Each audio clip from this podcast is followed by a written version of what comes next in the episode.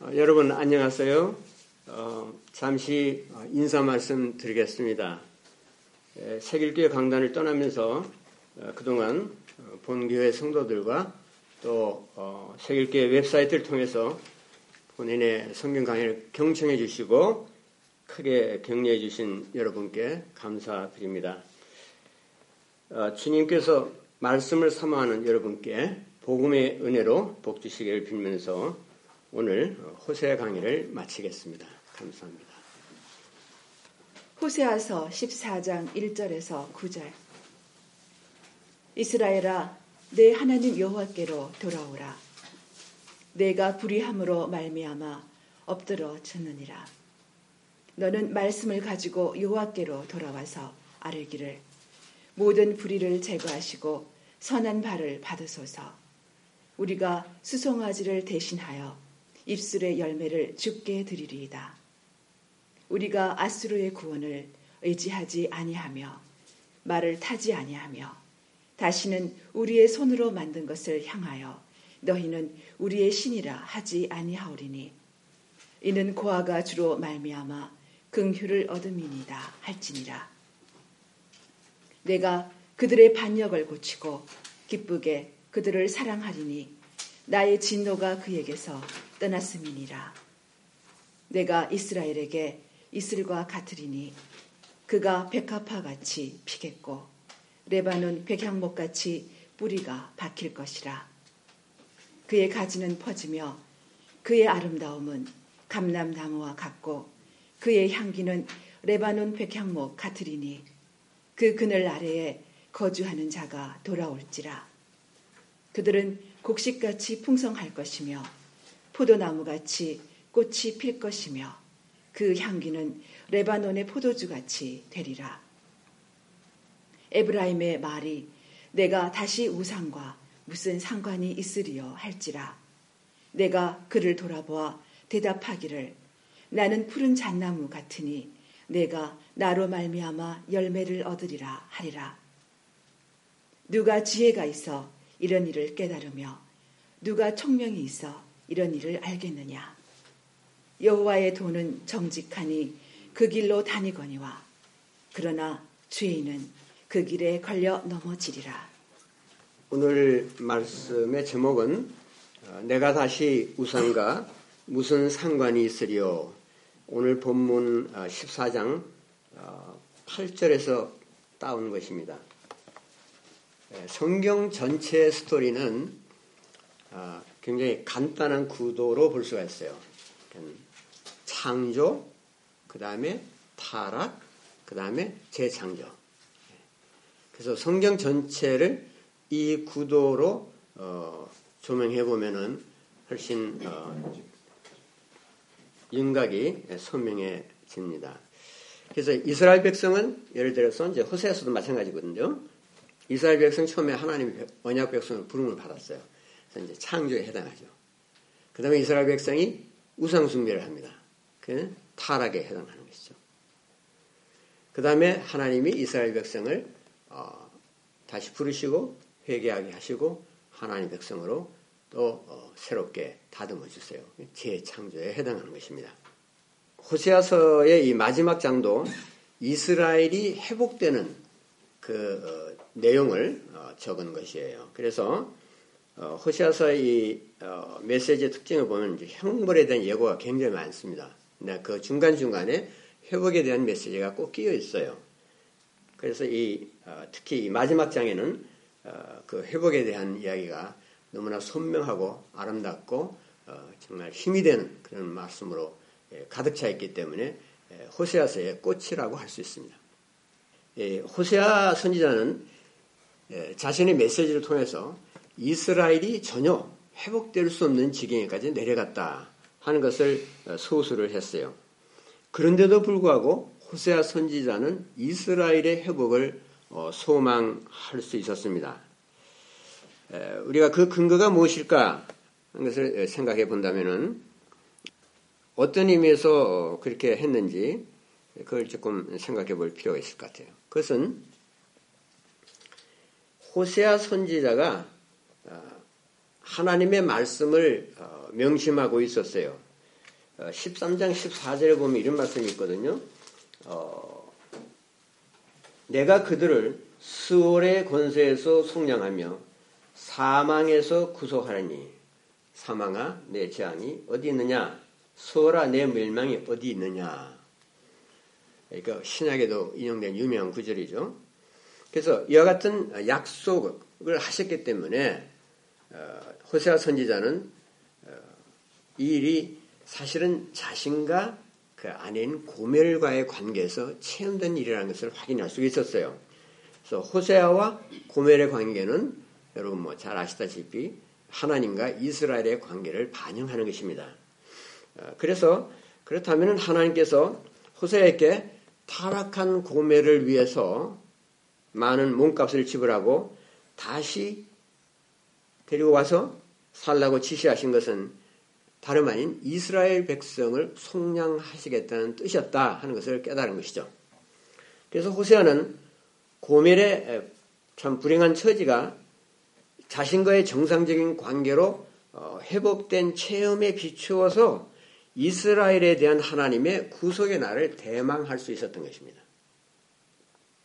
근데 이제 어떻게 이스라엘이 회복이 될 수 있겠는가 하는 것을 하나님께서는 호세아 선지자를 통해서 이스라엘이 하나님께 어떻게 돌아올 수 있다, 돌아올 수 있는가 하는 그 길을 가르쳐 주셨어요. 굉장히 어, 흥미있는 대목이에요. 그냥 회개하라, 그냥 돌아오라가 아니라 이렇게 이렇게 에, 한 모습으로 내용으로 돌아오라고 이렇게 알려 주셨어요. 그 2절의 말씀이거든요. 너는 말씀을 가지고 여호와께로 돌아와서 하기를 모든 불의를 제거하시고 선한 바를 받으소서. 우리가 수송아지를 대신하여 입술의 열매를 드리리다. 예. 그러니까 하나님 여기서 다 가르쳐 주시잖아요. 어떻게 용서를 빌어야 되고 어떤 것을 잘못했다는 내용을 자백을 해야 된다. 예, 근데 여기 나온 그러니까 너는 말씀을 가지고 여학교로 나오라는데 여기서 말씀은 오해하기 쉽습니다. 이 말씀은 성경 말씀이 아니에요. 하나님의 말씀도 아니고 어, 그럼 뭐겠어요? 이 말씀은 이스라엘 백성이 하나님께 고백해야 할 기도로서의 말씀입니다. 이 기도의 내용이 2절부터 3절까지 나오는 회개와 참회의 고백이죠. 그렇잖아요. 모든 불의를 제거하시고 했으니까 용서를 비는 기도죠. 아수르의 구원을 뭐 의지하지 않고 뭐 군마를 믿고 우상 섬긴 죄에서 돌아서겠다고 말하라 이렇게 하나님 가르쳐 주셨어요. 그러니까 이스라엘은 장기간 죄를 지었습니다. 그래서 내가 불의함으로 엎드려졌다 그랬거든요. 엎드려진 것은 다른 사람의 도움이 없으면 혼자서 일어설 수 없는 그런 형편을 말하는 것입니다. 이스라엘은 스스로를 고칠 수가 없었어요. 에, 그러나 그들의 반역을 고칠 수 있는 분은 오직 여호와 하나님이시죠. 그래서 이스라엘은 자신에게는 어, 스스로 어, 치유할 능력이 없지만 하나님의 치유를 받아야만 살 수 있다는 것을 통감하고 회개하는 마음으로 주교로 나가야 했다는 거죠. 그래서 그것을 가지고 이것을 말씀을 가지고 여호와께로 돌아오는 것이라고 표현한 것입니다. 이제 이스라엘의 문제가 뭐냐 그러면 뭐 성전 예배가 없다거나 무슨 뭐 절기를 지키지 않다거나 뭐 제사장이 없다거나 종교 축제가 없어서가 아니라 하나님의 긍휼과 치유를 확신하고 그것을 믿고 하나님께로 나오는 회개가 없었던 것입니다. 예. 그 여러분 우상 숭배를 하면요 회개가 필요하지 않습니다. 어, 우상이 뭐 회개하라고 뭐 이렇게 요구하지 않아요. 그래서 회개가 필요하지 않은 우상숭배에 너무도 익숙해서 여호와 하나님께 자신들의 죄를 회개할 마음이 일어나지가 않았습니다. 회개 그러니까 죄에 빠져서 살면은 회개의 기도가 없는 것이 특징이에요. 우리가 회개를 하지 않는다. 그런 것은 그 이유는 여러 가지가 있을 수 있어요. 회개가 없다는 것은 뭐 죄가 없기 때문이라 그렇게 말할 수 없겠죠. 회개하지 않는 거 하나님이 아닌 다른 무엇을 의존하고 산다는 뜻이에요. 혹은 하나님을 두려워하기만 하고 그분의 용서와 치유를 믿지 않는 것입니다. 하나님께서는 이스라엘의 백성에게 돌아오라고 호소를 하시면서 아주 구체적으로 돌아오는 방법을 알려주셨죠. 그 다음 이스라엘 백성이 돌아오면은 그러면 어떤 종류의 회복이 기다리고 있는가 하는 그 내용도 또한 4절에서 8절에 나옵니다. 한마디로 하나님께서 자기 백성에 대한 진로를 거두시겠다 하셨어요. 그들의 반역을 치유하신다고 하셨고 넘치는 사랑을 4절에 부어주시겠다고 하셨어요. 그 결과 이스라엘은 어떻게 되냐? 최상의 아름다운 모습으로 변모하는 것입니다. 그리고 5절에 말하기를 하나님이 이스라엘의 이슬과 백합화와 향목같이 된다고 그랬어요. 이슬이라는 것은 식물을 자라게 하지 않습니까? 굉장히 또 신선하게 해주는 것이죠. 이슬은 구약에서 어떤 의미를 쓰여졌냐면 주로 번영, 하나님의 생명력을 상징하는 언약에 약속된 축복 이미지로 사용됐습니다.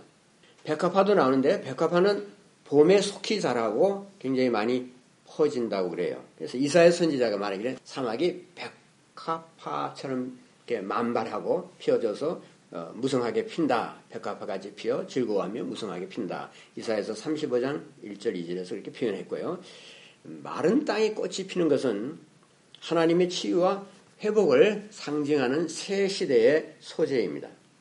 향목은 뿌리가 굉장히 단단해서 안정과 힘을 상징합니다. 그래서 이스라엘은 옛날부터 뿌리가 말라서 열매를 맺지 못하는 일이 없게 될 것이다. 이제 그것을 약속하시는 거죠. 왜 하나님 자신이 그들의 뿌리가 되시고 그들의 향기가 되시고 그들의 백합화가 될 것이기 때문이죠. 또 이스라엘은 풍성한 곡식을 거두고 포도나무처럼 꽃이 피고 레바논의 포도주처럼 향기롭게 될 것이다. 실제로 이렇게 말했거든요. 향기가 좋으면 그 사람에 대한 인상이 좋잖아요. 또 포도주처럼 향기롭게 된다고 그랬습니다. 그래서 향기가 사람들에게 호감 주듯이 이스라엘은 이방 나라부터 멸시를 받았는데 이제는 평이 좋은 나라가 될 것이라는 거죠. 그래서 다들 이스라엘의 그 향을 맡기 위해서 그들에게 가까이하기를 원할 것이다. 그런 미래를 약속했어요. 그러니까 풍요라든지 안정이라든지 아름다움이라든지 향기로움 이런 것들이 앞으로 있게 될 것이다. 그런 말씀이에요. 근데 이런 것들은 전부 다 이미 구약에서 신명기라 뭐 에레미야 아모스 뭐 여러 이 성경 뭐 요엘서 이런 데서 약속한 언약의 축복들이에요. 언약 백성에게 주는 하나님의 축복들입니다. 이런 축복들은 그날에 호세아서에 계속 그날 그날에 나오잖아요. 2장 18절 뭐 21절 그날에 있을 하나님과의 화해 그다음에 자연과의 조화로 얻는 풍요 하나님의 자비와 사랑의 혜택을 다 포함하는 것입니다.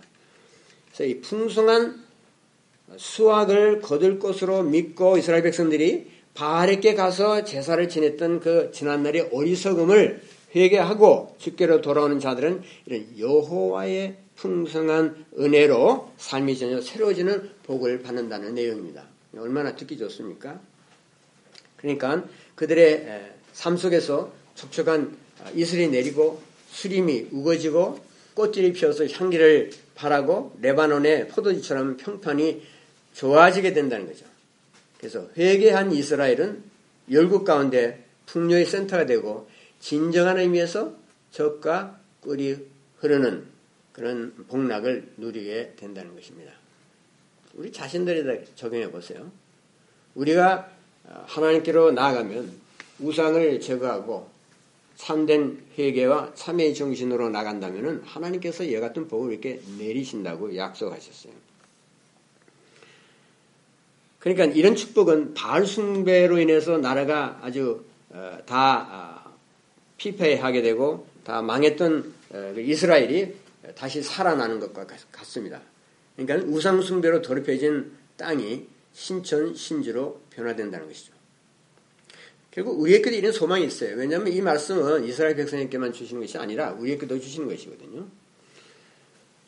수상적인 이상이 아니고 현실적인 약속입니다. 우리가 신앙생활 하면서 한 가지 문제는 뭐냐면 하나님의 약속을 안 믿어요. 잘 안 믿어요. 알면서도 듣고 다 기억하는데도 실제 그런 어, 그 약속을 붙잡아야 할 상황이 되면 그걸 붙잡지 못해요. 예, 불안해하고 하나님에 대해서 오히려 회의를 품고 그냥 힘들게 여기기만 하고 하나님이 나를 새롭게 빚어 가신다.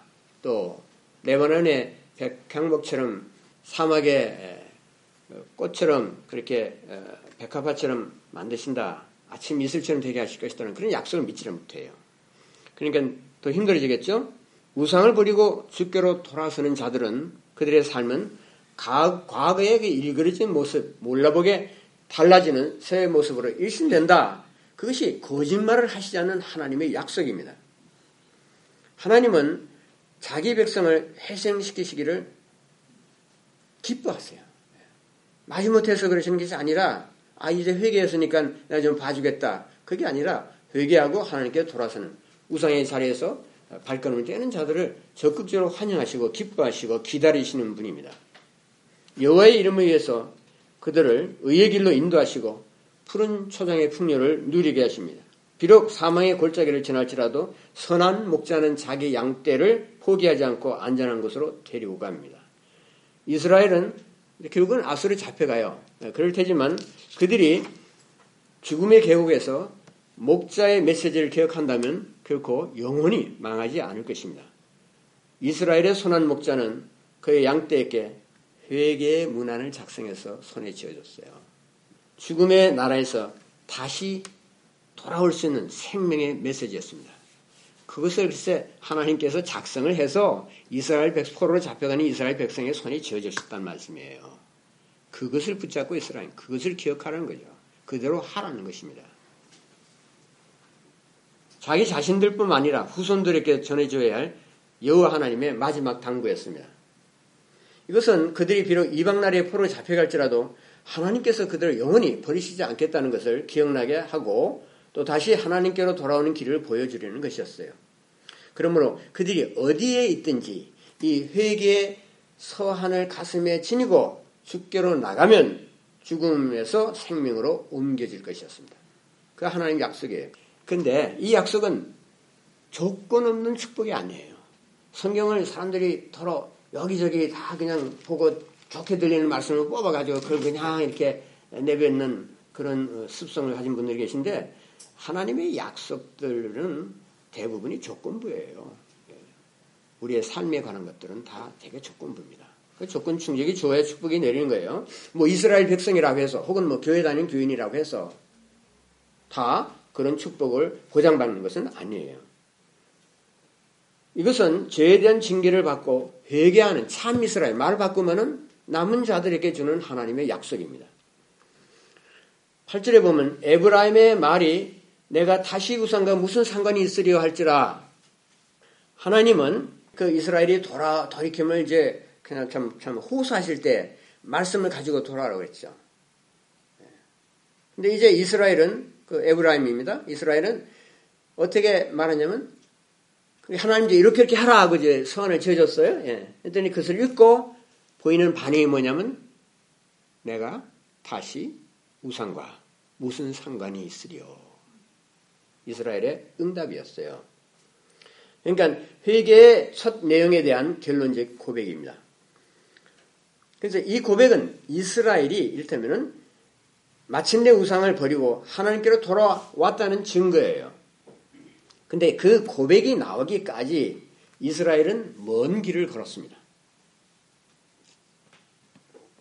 그들은 고멜이 우상의 연인들을 따라다녔듯이 이방 신들을 섬기고 음란의 길을 걸었습니다. 하나님을 아는 참 지식을 버렸고 도덕적 방탕과 사회적 불의를 일삼았어요. 또 이방 나라의 힘을 의지하였고 여호와 종교를 부패시켰어요. 여러 선지자들의 강곡한 회개의 메시지의 길을 막았습니다. 드디어 그들은 하나님의 진로를 일으켜서 이방 나라의 포로가 됐어요. 그래서 그들은 이 망국의 소름과 이방 나라의 속에서 자신들의 어리석음을 깨닫고 우상 숭배가 패망의 원인이었다는 것을 뼈저리게 느꼈어요. 그래서 다시는 다시는 우상과 상관하지 않겠다라고 작심합니다. 그러니까 내가 우상과 다시 내가 다시 우상과 무슨 상관이 있으리요라는 고백은 과거에 음란했던 우상 숭배를 회개하며 현재는 우상과 인연을 끊은 상태임을 자신에게 확인을 시키고 동시에 미래에도 그런 어, 우상 숭배의 삶이 없을 것을 결심하는 말입니다. 아마도 이 말은 고멜이 호세아에게 돌아와서 호세아 앞에서 고백했을 어, 말일지도 모릅니다.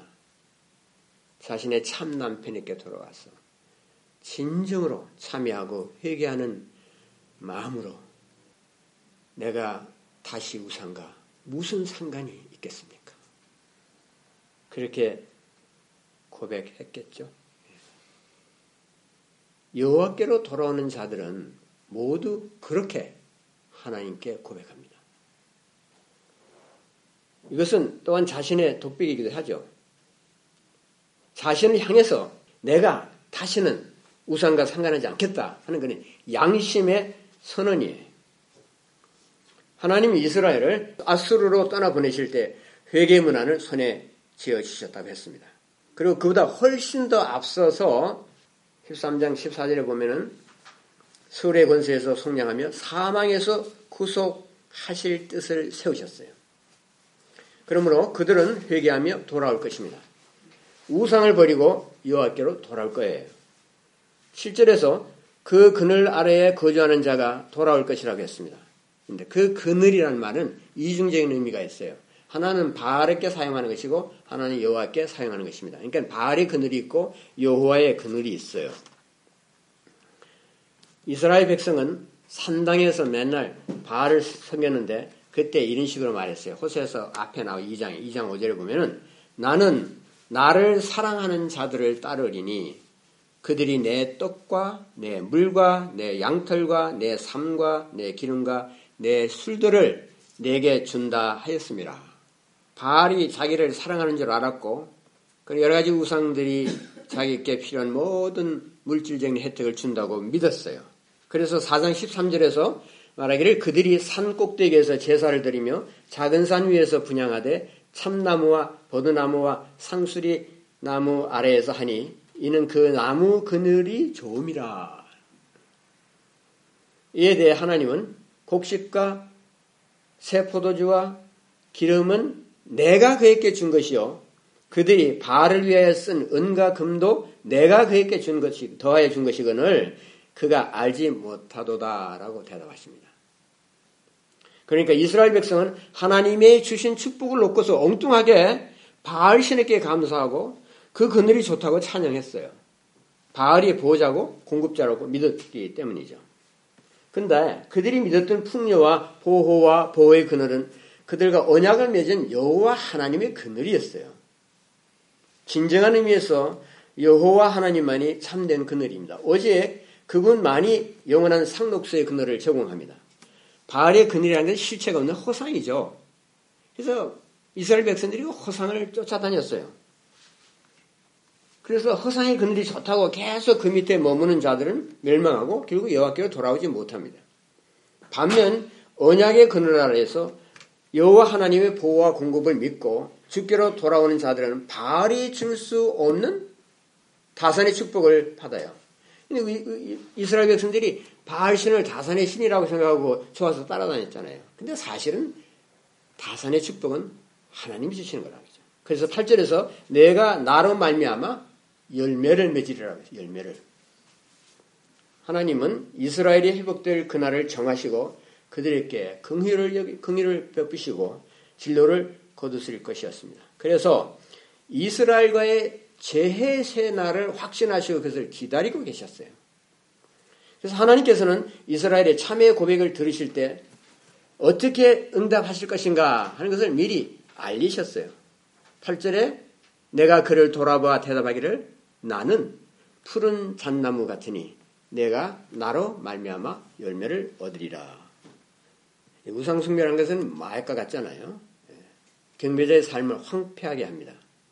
생명을 말리고 에너지를 앗아가고 마침에 마침내 죽음에 이르게 합니다. 그러나 우상을 버리고 주께로 나아가는 자들은 하나님으로부터 복음의 응답을 받아요. 복음이 제공하는 축복의 선언을 받습니다. 메마른 삶에 생기가 들어오고 죽음의 냉기가 생명의 훈기로 대치됩니다. 그래서 하나님께로 돌아가는 자들은 우상 시절, 그러니까 우상을 숭배하던 시절에 황량한 그 황량한 광야에서 불어왔던 죽음의 뜨거운 동풍 대신에 13장 15절의 말씀이에요. 뜨거운 동풍 대신에 하나님의 사랑의 바다에서 불어오는 소생의 바람을 맞습니다. 그래서 바알이 주었던 그 다산의 악취를 말끔히 거둬가는 하나님의 신선한 청풍을 받으면서 탐스러운 열매를 맺고 새 삶을 향유합니다. 문제는 우리들의 삶 속에서 이런 것들이 얼마나 실체적으로 체험되고 있느냐 하는 것이에요. 만일 이것이 하나님의 약속이고 또 이것이 하나님의 백성들이 가졌던 우리 믿음의 조상들이 가진 체험이라면 우리는 어떠한가 이거죠. 우리도 마땅히 같은 체험에 들어가야 하지 않겠어요? 우상승비의 옛 시대가 새 시대의 그날을 맞으면 하나님 자신이 이스라엘의 그늘이 되고 양식이 됩니다. 그래서 여호와께로 돌아온 이후에는 생명나무가 항상 만발하고 하나님의 백성을 위해서 사시사철 열매를 맺어요. 그때는 이사야 선지자의 표현대로 내 거룩한 산 모든 곳에서 해됨도 없고 상함도 없을 것이니 이는 물이 바다를 덮은 같이 여호와를 아는 지식이 세상에 충만할 것이다. 이사에서 11장 9절. 그래서 바알을 섬겼던 언덕산마다 여호와의 영광이 가득하고 호세아 4장 13절, 하박국 2장 14절. 내가 다시 우상과 무슨 상관이 있으리요라는 고백의 찬성이 온 땅에 울려 퍼질 것입니다. 이것이 새로운 새로운 창조의 에덴의 회복이고 새 창조의 환경이에요. 이것이 우리의 현실이 되어야 하고 우리의 미래의 소망이 되어야 합니다. 이스라엘 백성은 회개하고 우성을 내던졌어요. 그래서 하나님께로 영영 돌아왔을 때 풍성한 생명을 넘치게 즐길 수가 있었습니다. 이 생명은 하나님께로 마음을 돌리는 그의 자녀들께 주는 주님의 참 은혜로운 선물이에요. 이 생명을 받아 누리는 것을 신약 용어로 뭐라고 그랬냐면은 영생이다. 하나님 나라의 체험이다. 그렇게 말하고 있어요. 그래서 새 창조는 첫 창조의 회복입니다. 처음에 창조, 그 다음에 타락이라고 그랬죠. 그 타락이 재창조로 회복되는 것이에요. 그래서 죄로 인해서 갈라진 하늘과 땅이 다시 맞닿고 하나로 연합되는 것입니다. 그래서 첫 창조 때 하나님이 의도하셨던 모든 선하고 아름답고 능력 있는 것들을 완성하는 구원의 고부가 새 창조의 출발이죠. 그것이 이미 우리들의 삶 속에 시작이 됐어요. 현재 되고 있고 전 세계적으로 하나님의 교회 안에서 하나님의 참백성 안에서 성취되어 가고 있습니다. 그것을 볼 수 있어야 되죠. 그것을 확신할 수 있어야 되고 그래야 나의 자질구레한 문제, 교회, 개인, 개별 교회의 어떤 이런저런 문제에 얽히지 아니하고 하나님의 큰 교회의 이미지를 담고 하나님의 이상을 향해서 위로를 받고 또 그것을 부분적으로나마 체험하면서 살 수 있어요. 그것이 우리 크리스천들의 기쁨이에요. 하나님은 우리를 죄와 사망으로부터 구출하기 위해서 자기 아들을 이 세상에 보내시고 십자가의 부활을 통해서 사탄의 권세와 죄를 정복하셨습니다. 이제 하나님께서 우리를 우상이 아닌 주 예수의 형상으로 빚어 가십니다. 우리를 사랑하시는 하나님, 우리의 구원자세요. 마지막 구절에 말하기를 누가 지혜가 있어 이런 일을 깨달으며 누가 총명이 있어 이런 일을 알겠느냐 여호와의 도는 정직하니 의인은 그 길로 다니거니와 그러나 죄는 그 길에 걸려 넘어지리라고 했습니다. 이제 호세아는 자신의 메시지를 마치면서 마지막 호소를 합니다. 이 호소는 사실 신명기 30장에 나와 있어요. 거기에 나오는 복과 저주의 양자택일에 대한 도전입니다. 신명기 30장은 이스라엘 백성이 이제 이방 나라로 쫓겨날 때 다시 회복될 수 있는 길이 뭔가 하는 것을 미리 알려주고 있어요. 그 길은 여호와께로 돌아오는 건데 돌아오면 그들은 조상들보다 더 번성하게 될 것이라고 했습니다. 이스라엘 백성은 아주 장관 세월 동안 복이 아닌 것을 복으로 착각하고 잘못 알고 허송세월을 했어요. 이것은 굉장히 무서운 역사적인 교훈입니다. 우리 크리스천들도 같은 길을 걸어갈 수가 있어요. 복이 아닌데 하나님이 약속하신 것도 아니고 하나님 주기를 기뻐하시는 것도 아닌데 그 복을 달라고 매일 외치면서 교회 다닐 수가 있어요. 평생을 그런 기도만 하다가 끝날 수 있습니다. 이제 하나님께서는 호세아를 통해서 그런 어리석은 자가 되지 말고 지혜로운 자가 되어서 발에 구부러진 길을 담념하고 올바른 여호와의 도를 택하라고 했습니다.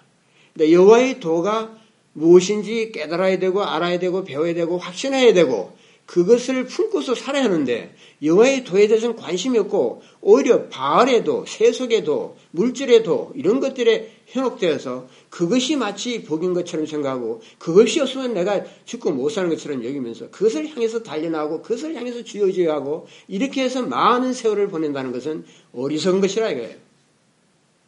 그래서 그 길에서 돌아서라고. 그래서 누가 총명이 있어 이런 일을 알겠느냐. 그 누가 누구가 누가 그야말로 누가 돼야 되겠어요? 우리께 그런 총명이 있습니까? 호세아서의 이 메시지는 우리 모두에게 적용됩니다. 평생을 교회 다니도 보기 않은 것을 보고 알고 인생을 허송할 수 있다는 사실은 우리 우리 주변에서 얼마든지 확인할 수 있어요.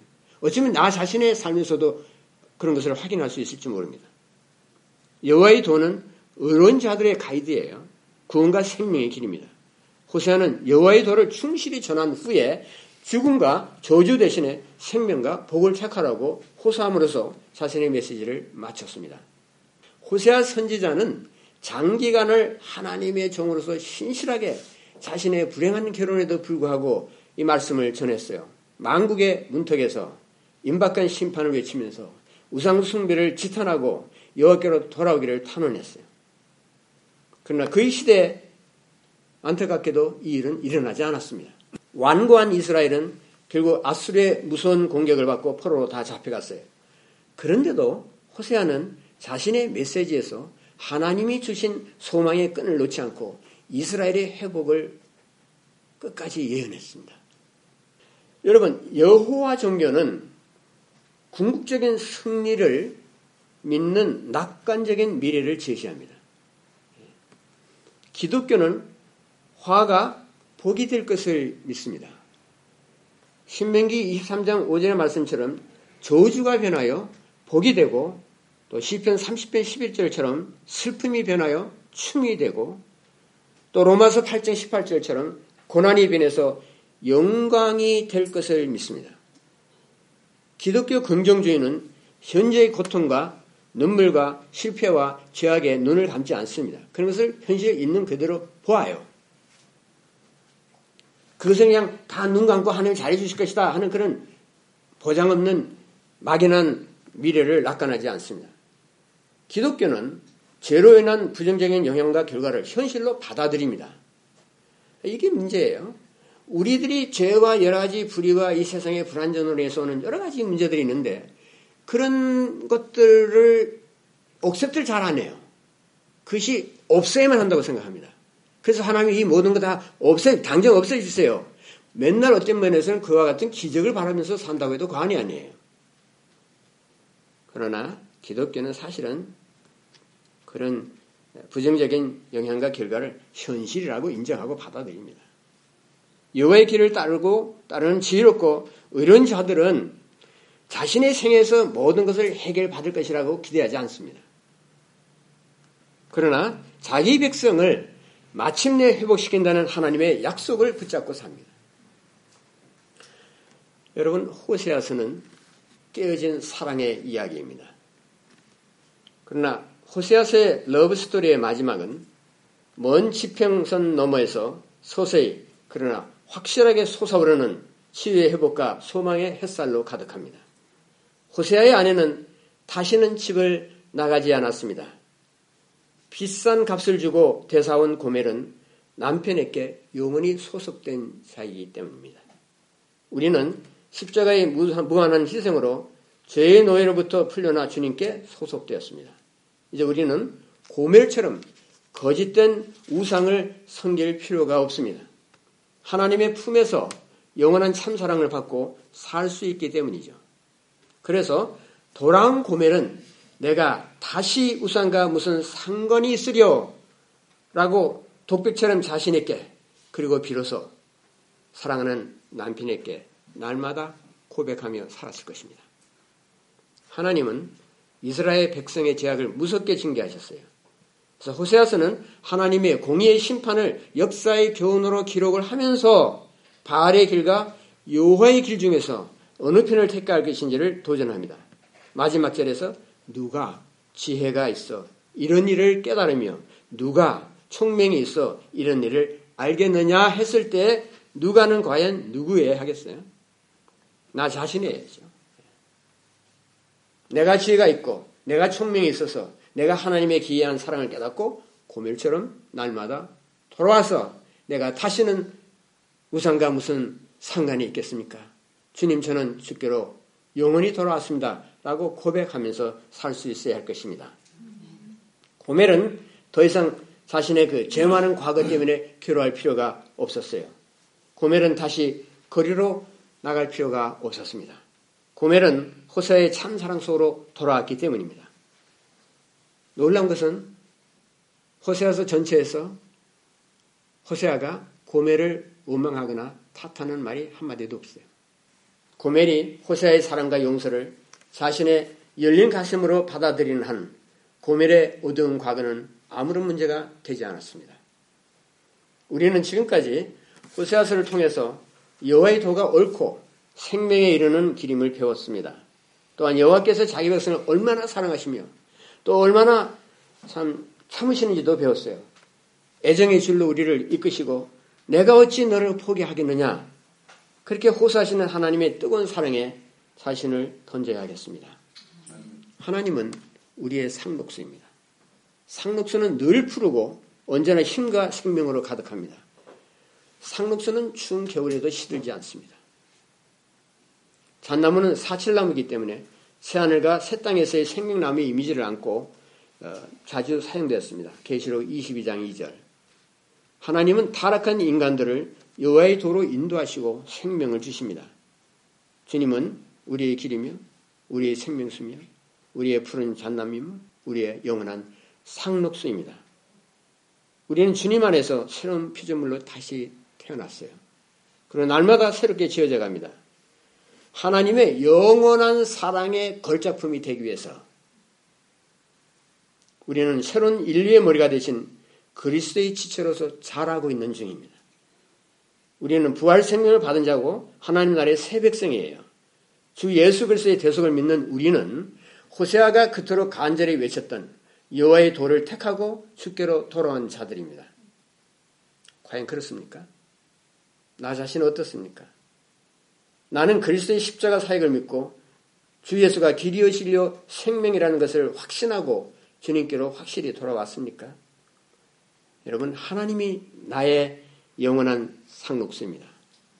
나는 진정으로 내가 다시 우상과 무슨 상관이 있어요라고 고백할 수 있어야 됩니다. 나의 삶 속에서 어느 한 군데라도 우상이 자리 잡은 것이 있다면 어떻게 해야 되겠어요? 그 길을 버리고 여호와께 나오고 주의 길을 택하고 하나님은 나의 상속수라고 고백하고 내가 우상과 상관이 없다고 주님 앞에서 날마다 자백해야 할 것이에요. 그래서 우리를 그리스도 안에서 재창조하시고 새 생명을 부으시고 큰 사랑으로 임하시는 하나님을 찬양해야 할 것입니다. 여러분 우리는 고멜의 길을 버리고 바알의 속임수에 더는 넘어가지 말아야 합니다. 주님께로 돌아와서 주님이 손수 활짝 피우시는 백합화가 되고 백항목의 뿌리가 되고 레바논의 포도주 같은 아름다운 향기가 되어야겠습니다. 몸과 마음을 다해서 우리가 진정으로 주께로 돌아오면 이 모든 은혜를 실제로 체험하고 하나님을 찬송하게 될 것입니다. 여러분 이제 하루만 더 지나면은 새 아침입니다. 주님 앞에서 우리 모두 내가 우상과 다시 무슨 상관이 있으리요라고 고백하면서 새해를 맞이하시기를 그리스도 이름으로 기원합니다. 아멘.